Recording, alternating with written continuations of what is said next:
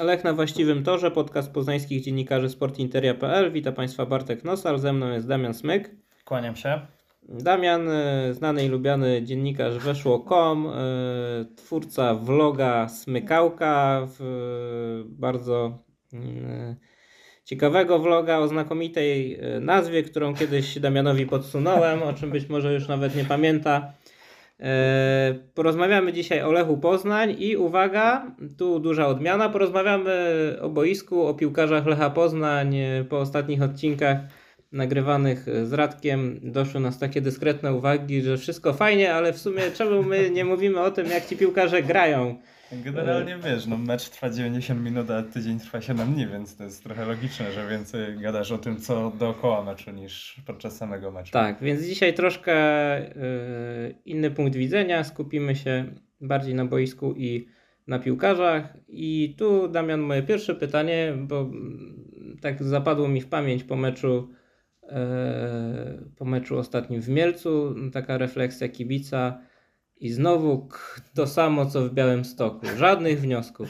Znaczy mi to bardziej pachniało, wiesz co, były takie mecze jeszcze za Jana Urbana, gdzie Lech miał po 70% posiadania piłki, ten sezon 15-16 i to było takie maksymalnie sterylne posiadanie piłki, czyli... To nie wiem, fazie... czy nie idziesz za daleko, tak, czy aż nie krzywdzisz tego Lecha nie chcesz się popisać. Chcę do tego dojść, że obraz meczu, jeśli chodzi o dominację w posiadaniu piłki, był taki sam jak wtedy, tylko Lech teraz dokłada tworzenie sytuacji strzeleckich, bo jak popatrzysz sobie na ten mecz, no to Lech wykręcił ponad 4 expected goals, czyli jakby rozegrali 100 takich meczów piłkarze obu drużyn, 100 razy miałby podobny przebieg, jeśli chodzi o tworzenie sytuacji, to Lech w większości tych spotkań wygrałby i to wysoko, czasem 4-5-0. I oczywiście znów można wrócić do tych ciemnych czasów, gdzie Lech miał niebywałą zdolność do tego, że w każdym meczu kreował bramkarza kolejki. Pamiętam takie mecze z Arką Gdynia, gdy Paweł Sztejmors, to przypuszczam, że jak zobaczył sobie w poniedziałek, że w niedzielę jest mecz z Lechem, to on już na poniedziałek następny szykował sobie miejsce na statuetkę gdzieś w szafie. Słuchaj, Zuba z GKS-u Bełchatów, stąd tak. Wracają Litwini, no, wracają z Poznania z 0-0, także... Tak, więc takie mecze też były, pamiętam taki mecz jeszcze z Górnikiem Łęczna przed spadkiem, tam bronił Sergiusz Prusak chyba? No, Sergio to jest przecież kibic Lecha, no także tak, bardzo. Bardzo fajna postać. Więc takich meczów było sporo, no i tutaj też Strączek zagrał taki fantastyczny mecz. Myślę, że były tylko 2 lepsze występy bramkarskie w tym sezonie i to była chyba pierwsza kolejka i to był Kowacewicz z Rakowa i Plach z Piasta. W tym samym meczu moim zdaniem obaj bramkarze zagrali spektakularnie, mimo że tam padło chyba... No i Zagłębie Lubin na Warcie. I Hładun z Wartą, gdzie wyciąga sytuację z relaka, więc w top 5 występów tego sezonu na pewno był Hładun. Ja mam wrażenie, że jeżeli po tym meczu kibice Lecha chcą od razu powiedzieć znowu to samo, to myślę, że trochę jest za daleko, bo taki mecz raz na 30 parę kolejek może ci się przydarzyć. Po prostu w Ekstraklasie te różnice w jakości piłkarzy między poszczególnymi drużynami czasem są duże, jak w przypadku Lecha i nie wiem, Stali Mielec na przykład, ale nie są na tyle drastyczne, tak jak chociażby w lidze włoskiej, w lidze angielskiej, że po prostu... Każdą przewagę taką matematyczną, na przykład expected goals, będziesz zamieniał na gole i na zwycięstwa. Skoro jeszcze odnosimy się do tego Białegostoku, to może mnie skontrujesz i masz inny punkt widzenia, ale ja taki obraz mi się w głowie utrzymuje, że jeśli chodzi o Jagiellonię i zwłaszcza pierwszą połowę, znaczy konkretnie pierwszą połowę, to tam operowanie piłką i budowanie akcji no było naprawdę na bardzo wysokim poziomie. Mhm. Tutaj tej szybkości w Mielcu mi chwilami brakowało. Natomiast no, czy to jest właśnie, nie wiem, brak wniosków, czy znowu to samo? Nie wiem, ja jestem dość spokojną osobą, że tak powiem, jeśli chodzi o ten sezon i wydaje mi się, że jestem dość dużym optymistą i jeżeli są kibice, którzy teraz drżą przed meczem Lecha w Łęcznej, to ja bym na ich miejscu tego nie robił, bo szkoda prostu nerwów. Wydaje mi się, że jakbyśmy spojrzeli na defensywę obu zespołów, czyli Stali i Górnika Łęczna, no to taki kibic niezaznajomiony z Ekstraklasą może dojść do wniosku, że właściwie to jest to samo. No ale jak popatrzymy sobie nawet na te trójki defensywne czy czwórki, tak jak teraz gra Górnik Łęczna, no to tam jest przepaść. No, Górnik Łęczna w tych 13 meczach stracił już 30 goli, a gdyby stracił 40, to myślę, że trener Kieryś mógłby powiedzieć, nie jest źle, bo tak po prostu to wygląda.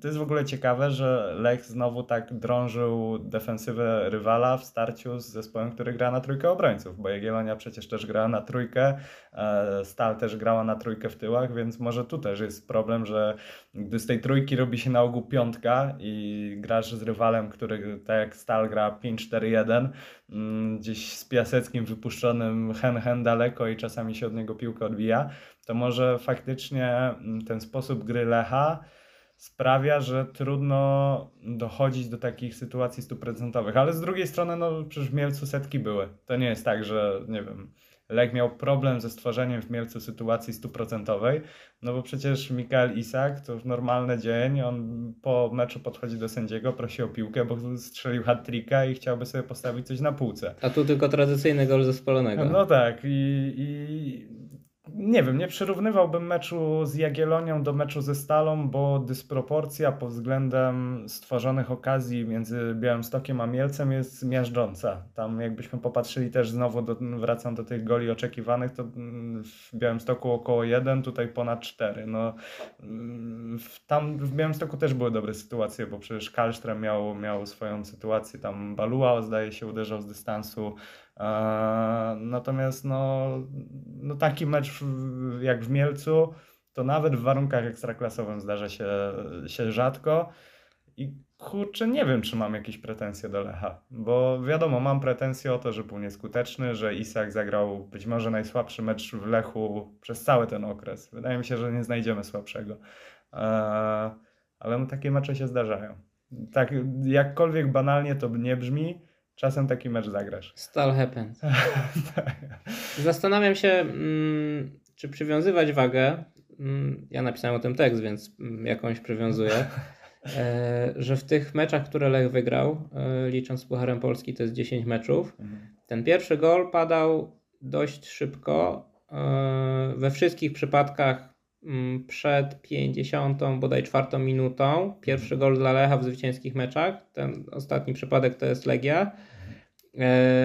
Z tych 10 wygranych meczów w 7 albo 8 przypadkach Lech strzelał pierwszego gola w pierwszej połowie, a w 6 do chyba 20 którejś minuty.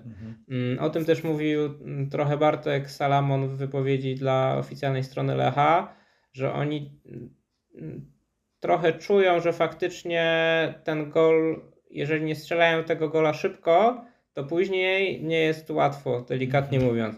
No i jeśli nie strzelali, no to później był kłopot, tak? Bo te niewygrane mecze, no to albo mamy 0 po stronie goli strzelonych Lecha, czyli remisy z 0-0 i porażka z Jagą, a w przypadku remisów, no to mamy wyszarpany 1-1 z Pogonią Tiby w 90 czy w doliczonym. No i z Rakowem 2-2 też pierwszy gol, bodaj 57 minuta. Tak? No i Radomia, gdzie też po prostu się dusiłeś. I pytanie brzmi, czy ty byś faktycznie przywiązywał do tego wagę, że Lech jeszcze nie przerobił tego scenariusza pozytywnego, tak? Że długo nie strzela gola i gdzieś na końcu, w końcowej fazie tego gola strzela, wyszarpuje zwycięstwo. No bo nie wiem, czy możemy nazwać to regułą, no ale jest to już jakaś próbka, skoro mówimy o 15 meczach sezonu i 10 w tym przypadku zwycięskich. No na pewno wkrada się w twoje poczynania jakaś nerwowość, gdy jesteś faworytem, ale właśnie w każdym meczu do tej pory był faworytem. Nie pamiętam kursu na Raków. Wydaje mi się, że tam mogło być zbliżone. A jakbyśmy przesiedzili sobie każdą kolejną kolejkę, no to Lech w typowaniach buchmacherów był faworytem. I nie strzelasz gola przez 20, 30, 40 minut, 50, 60, już zaraz są pierwsze zmiany w jednej i drugiej drużynie, widzisz, że czas ucieka, to stajesz się nerwowy.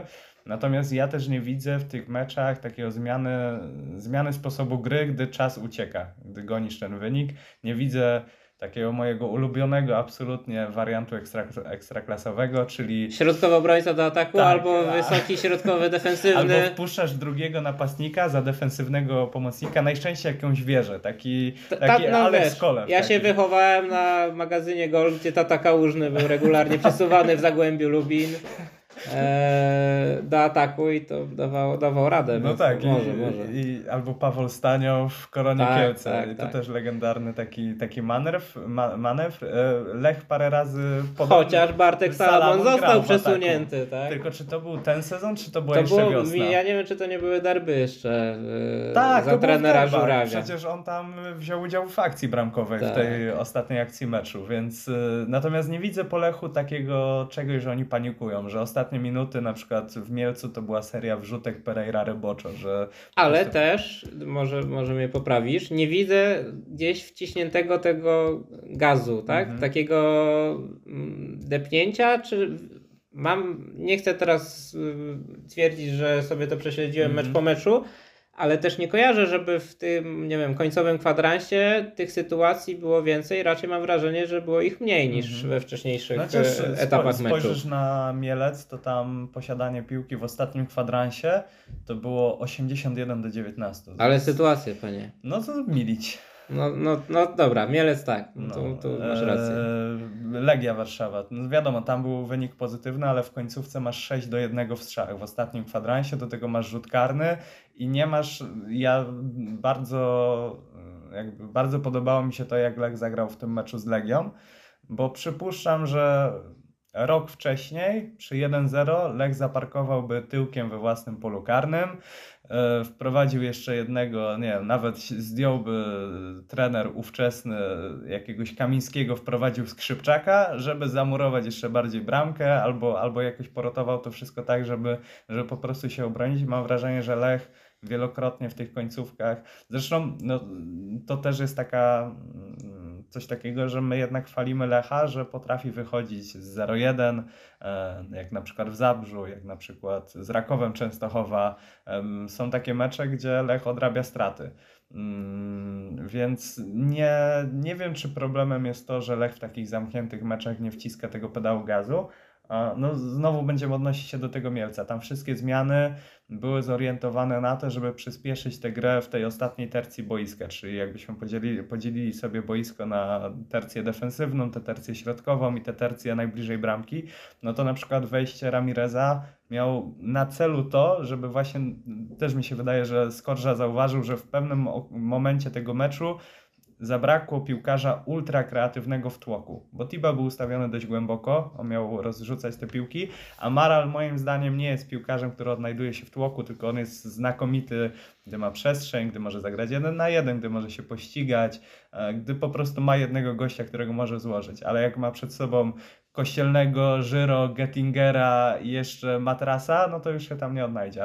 Ramirez ma coś takiego, że on zresztą w zeszłym sezonie chyba wygrał klasyfikację, to się nazywa extra passes czy creative passes, takie podania, które rozwalają linię obrony i wejście Ramireza, myślę, że miało to na celu, wejście Pereira miało to na celu zamiast szatkę. Wiesz, jeśli chodzi o Daniego, to przepraszam, że wchodzę ci w słowo, ale ja byłem w Skierniewicach i no tam było tak, że chłopaki z Unii dopadały tam po prostu chmarą do danego piłkarza z Lecha, który miał akurat futbolówkę. No i Dani sobie radził z tym bardzo dobrze, a nie mogę tego powiedzieć o większości chyba pozostałych. To znaczy gdzieś tym jednym zwodem, podaniem gubił po prostu 2-3 Ja mam w ogóle taką myśl, w którym klubie Ekstraklasy Dani Ramirez nie byłby podstawową dziesiątką dzisiaj? Raków.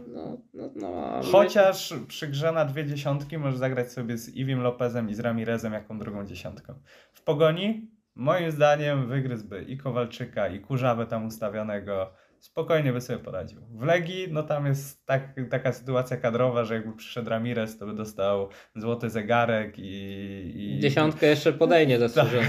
Tak, więc no nie ma klubu w Polsce, gdzie Dani Ramirez nie był podstawową dziesiątką, a chłop musi w Lechu wchodzić sobie na 30 minut albo wchodzić w Skierniewicach.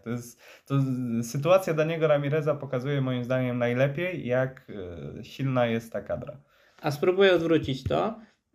Czy właśnie środek pola odrobinę nam nie zakłamuje potęgi kadry Lecha, bo już tak przyzwyczailiśmy się do mówienia, myślenia, że ta kadra Lecha w tym momencie jest faktycznie na tyle silna, że jest tych wręcz 20 czy nie wiem 21 faktycznie równorzędnych piłkarzy na bardzo wysokim poziomie.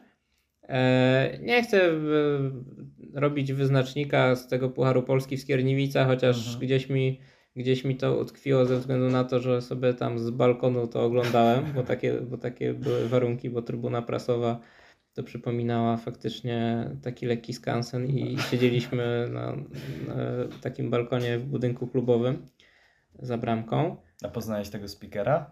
Nie poznałem. Ja oglądając ten mecz stałem się fanem człowieka, który fetował auty dla Unii Skierniewicy.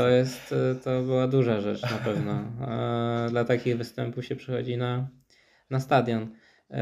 W każdym razie zmierzam do tego, czy to, że Lech ma takie bogactwo w środku pola, jeśli chodzi o środkowych pomocników 6, 8, 10, czy trochę nie rozszerzamy właśnie tego bogactwa też na inne pozycje. I nie chodzi mi tylko już w tym momencie o Ishaka, ale też o zastępstwo na skrzydłach, bloku i obrony i tak dalej, nie? Czy ty faktycznie uważasz, że Lech ma 21 równorzędnych piłkarzy, czy też mimo wszystko sam trener Skorża trochę nam pokazał tymi 11-kami, teraz już delikatna rotacja weszła, tak? Ale w tym poprzednim okresie, że no gdzieś operuje w najważniejszych momentach w gronie raczej 14-15 niż 20-21. No to jest ciekawa kwestia na pewno, no bo co do tego, że środek pola Lecha jest no, najmocniejszy w kraju i jeżeli wystawimy pierwszą trójkę i drugą trójkę, jakbyśmy w hokeju wystawiali, no to jest najmocniejszy w lidze. Popatrzysz sobie na skrzydła, no jest Ba Loua i Kamiński. Ja wciąż nie jestem fanem talentu Michała Skurasia, mimo że uważam, że w wielu klubach byłby nominalnym skrzydłowym, tak pozycja skrzydłowego i poziom w przekroju Ekstraklasy nie jest tu wyznacznikiem jakiegoś tam poziomu Skurasia.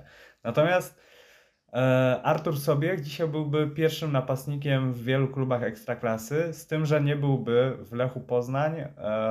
Moim zdaniem, nawet jeżeli przy tym jak chce grać Lech, to Sobiech się kompletnie nie nadaje do tej gry. To jest moja opinia i uważam, że jeżeli Ishak wypadłby na pół roku, to w moim przekonaniu lepszym rozwiązaniem na dziewiątkę byłby Amaral niż Sobiech, z uwagi na to, jak gra Lech w ataku, że ten kwartet ofensywny cały czas zmienia pozycję i tak dalej.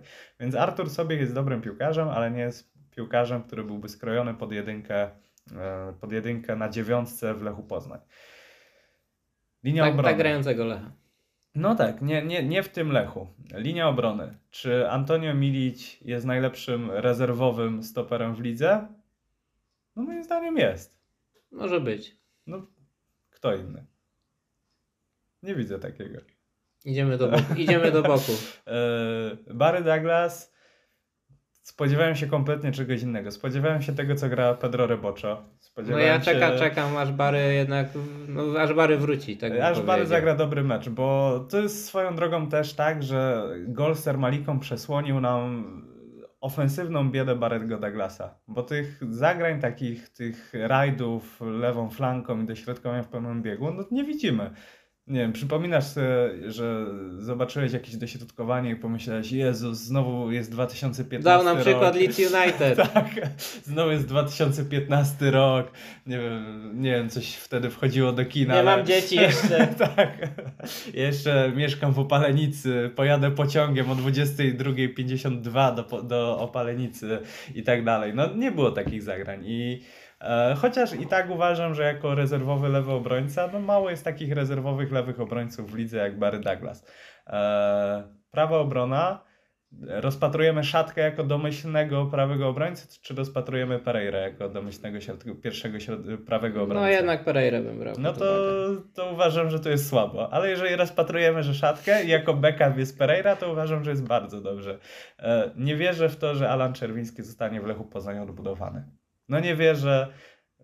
Widziałem go w tym sezonie już na tyle dużo.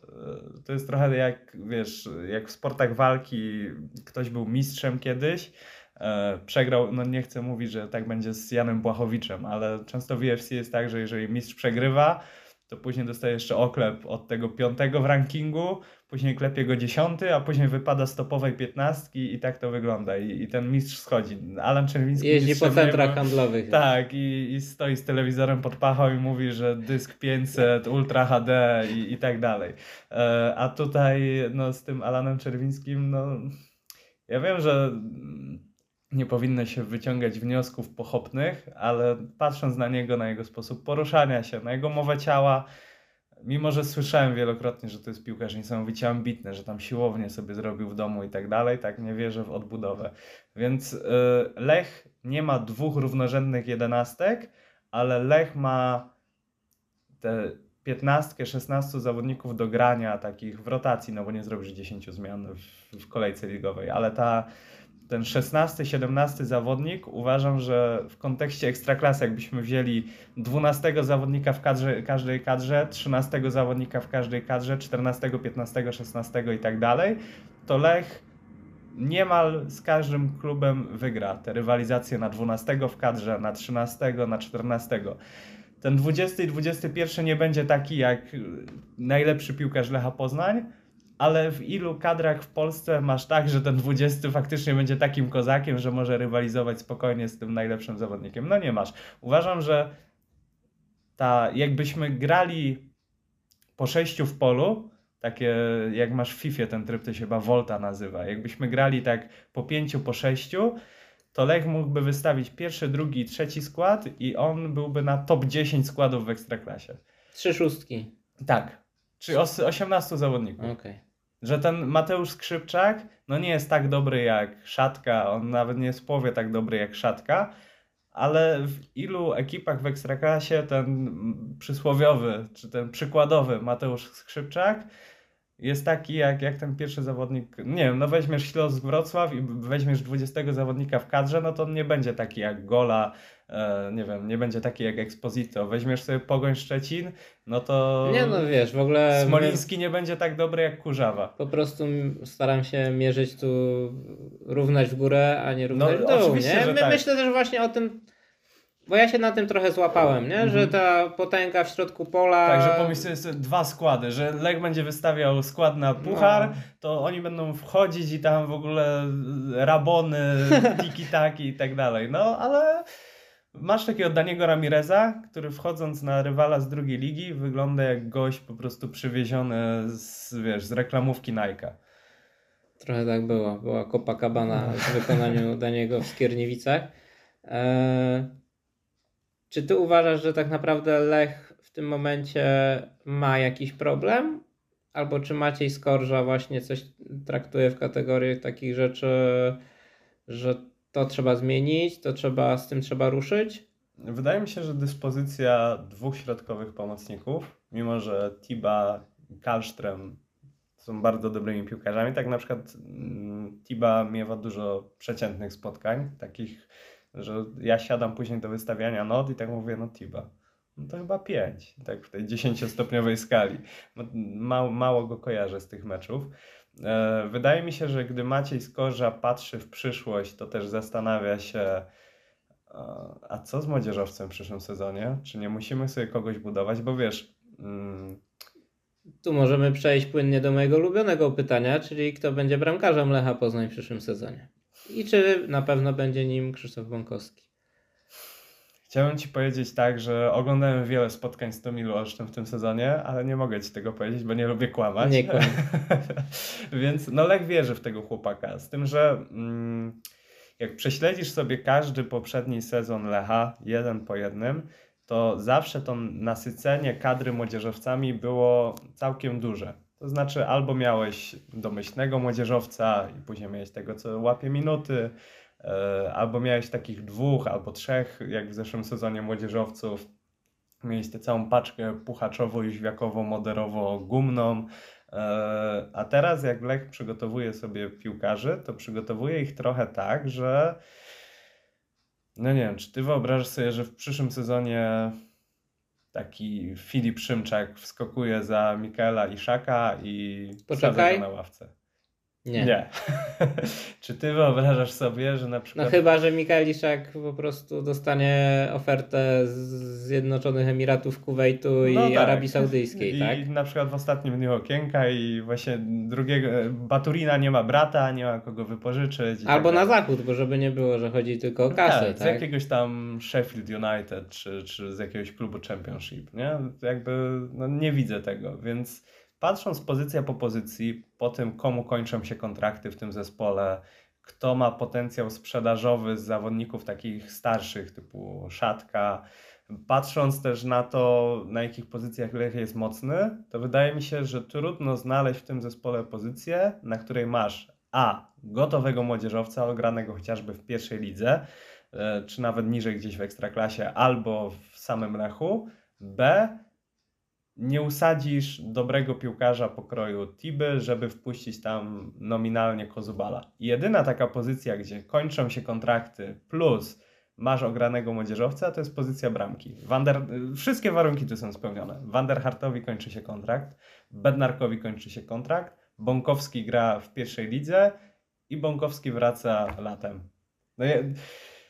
Znaczy my po prostu wiemy, że taki jest plan, nie? Tak. A natomiast pytanie, czy ty myślisz, że faktycznie do tego dojdzie, nie?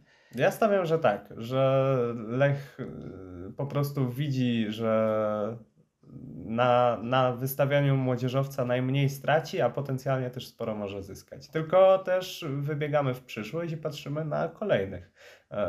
Czy na przykład Lech będzie gotów do tego, żeby postawić w przyszłości na 9 młodzieżowca? Ostatni raz na 9 młody piłkarz grał za Kownackiego i skończyło się to tym, że była afera, Robak-Kownacki, a później Kownacki wchodził jako lewoskrzydłowy. W 9 nie wierzę, bo to jest jednak taki wręcz benchmark Lecha, tak? Tak. No właśnie od 2010 roku, czy nawet wcześniej jako Piotra Rejsa. Jak Lech nie ma przecież... topowej, czy wręcz najlepszej 9 w Ekstraklasie, to znaczy, że trzeba sprawdzić, czy jest rok przestępny, czy nie, bo tak to mniej więcej wyglądało. Teodorczyka, Rudniewa, Robaka, Gytkiera, Ishaka, no właśnie masz dekadę kapitalnych napastników na warunki Ekstraklasy. Bo wiesz, jak wrzuciłem też tekścik o tej hierarchii, skomplikowanej hierarchii bramkarzy, że na teraz, tak, bo to jest też temat, czy jak Miki wróci po kontuzji, to czy wróci do bramy, czy nie, plus jeszcze... dwóch równorzędnych trzecich bramkarzy, bo ja tak w Lechu usłyszałem, że oni są tak traktowani.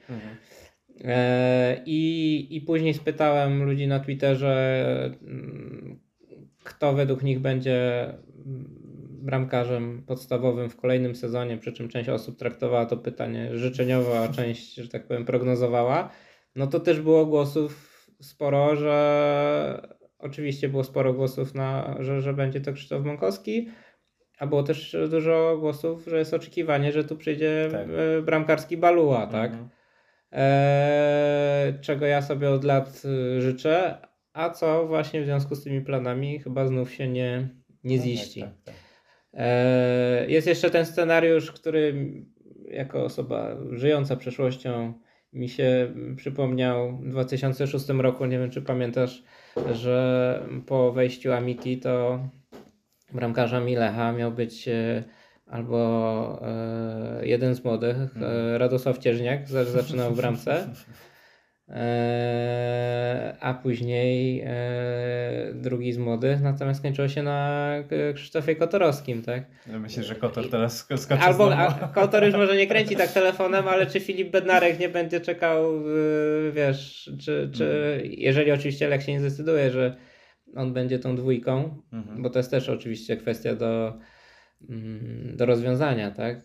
Czy któryś z tej dwójki obecnej pozostanie w klubie. Na kogo ty byś zostawił? Załóżmy, Lech sobie zimą mówi... Dobra. Ja najchętniej bym grał dwoma bramkarzami i wtedy też byłoby łatwiej, nie? No ale Lech sobie zimą powie, dobra, od lata wraca Krzysztof Bąkowski, on będzie bronił, no ale tu za pół roku i Bednarkowi i Van der Hartowi wygasa kontrakt. Bo ja bym na przykład wolał Bednarka. Wiesz co, my w ogóle gadaliśmy o tym latem też, tu u nas w podcaście i wydaje mi się, że doszliśmy też do tego wniosku, że może też ze względu na to, że tą dwójką był Filip Bednarek, że ze względu na to, że też jest Polakiem, na co też mimo wszystko strukturalnie pod kątem budowy drużyny się zwraca uwagę, to gdzieś wydaje mi się, że odrobinę bliżej by mu było, ale też zupełnie nie wykluczam, że po jednak przyzwoitej postawie w Lechu, tak, włączy mu się opcja ambicjonalna, że jednak byłoby fajnie coś tam połapać, nie? A nie tylko popatrzeć z ławy. No, w sumie byłoby fajnie pewnie. Też wiesz, są tacy bramkarze, którzy w ogóle mam wrażenie, że całe życie byli rezerwowymi. No, czasem w nich nie wierzę. Na przykład i też jednocześnie byli znakomitymi gośćmi od atmosfery, bo to tak mam wrażenie, że często się wykształcało, że rezerwowy bramkarz to jest właśnie... No Bednarek po szkoleniach z psychologii i z takiego coachingu mentalnego to on by pasował tutaj idealnie. O jeszcze jedną rzecz się chciałem tylko spytać, o jednego piłkarza. Adriel Ba Loua, czy spodziewałeś się trochę więcej? Albo konkretnie, czy spodziewałeś się trochę więcej, jeśli chodzi o liczby? Bo zastanawiam się, czy tu trochę te strzały i myślisz sobie, kurde, ale strzelił, no ale wiesz, tu poprzeka, tu minimalnie obok, umie strzelić, tak? Potrafi uderzyć, a gdzieś... Zaraz przejdziemy od zachwytów, że ale jednak Lech miał rację, że nie wziął Kądziora, tylko wziął Ba Louę. Za dwa miesiące przejdziemy do momentu, gdzie kurde, to jest po prostu bankrot z Afryki, tak? Ale na pewno spodziewałem się, zwłaszcza biorąc pod uwagę, jakie liczby wykręcają pozostali koledzy z pomocy, czyli Kamiński, który ma chyba 9 punktów w klasyfikacji kanadyjskiej, plus kluczowe podania, a Maral, który w samej lidze ma 5+5, no i ten biedny Ba Loua tak biega i mówi, panowie, no pożyczcie trochę, jak już wiesz, grasz w Monopoly, jest tak ostatnie godziny rozgrywki i już wszyscy wygolili cię z tych pieniędzy i myślisz sobie, żeby ktoś ci pożyczył, ale ja myślę, że Lech trochę zdawał sobie sprawę z tego, że on nie będzie produkował liczby za liczbą, a poza tym też jak spojrzysz sobie na wykreowane sytuacje, na te asysty oczekiwane, na to ile razy on był na maksa blisko, no bo to masz spojenie z Rakowem, to masz słupek w Warszawie, teraz w Mielcu też była taka sytuacja, on właśnie oddał 3 takie same strzały, które albo trafiały w słupek, albo trafiały ciut obok słupka i myślę, że w końcu zaczną mu siadać, to nie jest tak, że patrzysz na tego gościa i myślisz, no nie, no, wycieczka do Wronek. Ja cię chciałem podpuścić, bo ja uważam, że to jest kurczę gość, który nawet jeśli nie robi różnicy już teraz, to zacznie ją robić. Poza tym wiesz, jak też zawodnicy rywala na niego reagują.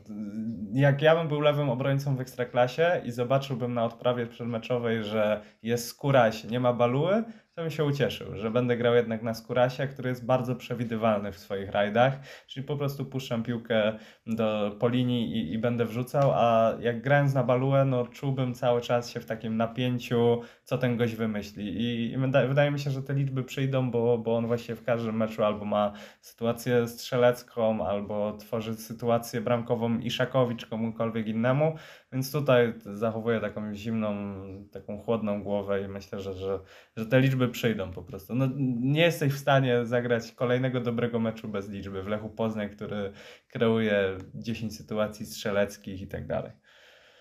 To z tymi chłodnymi głowami zakończymy dzisiejsze opowiadanie o Lechu Poznań. To był kolejny odcinek podcastu Lech na właściwym torze. Moim gościem był Damian Smyk. Dziękuję, kłaniam się serdecznie. Wielka przyjemność. Życzymy miłego dnia, miłego weekendu i dużo przyjemności z oglądania Lecha Poznań.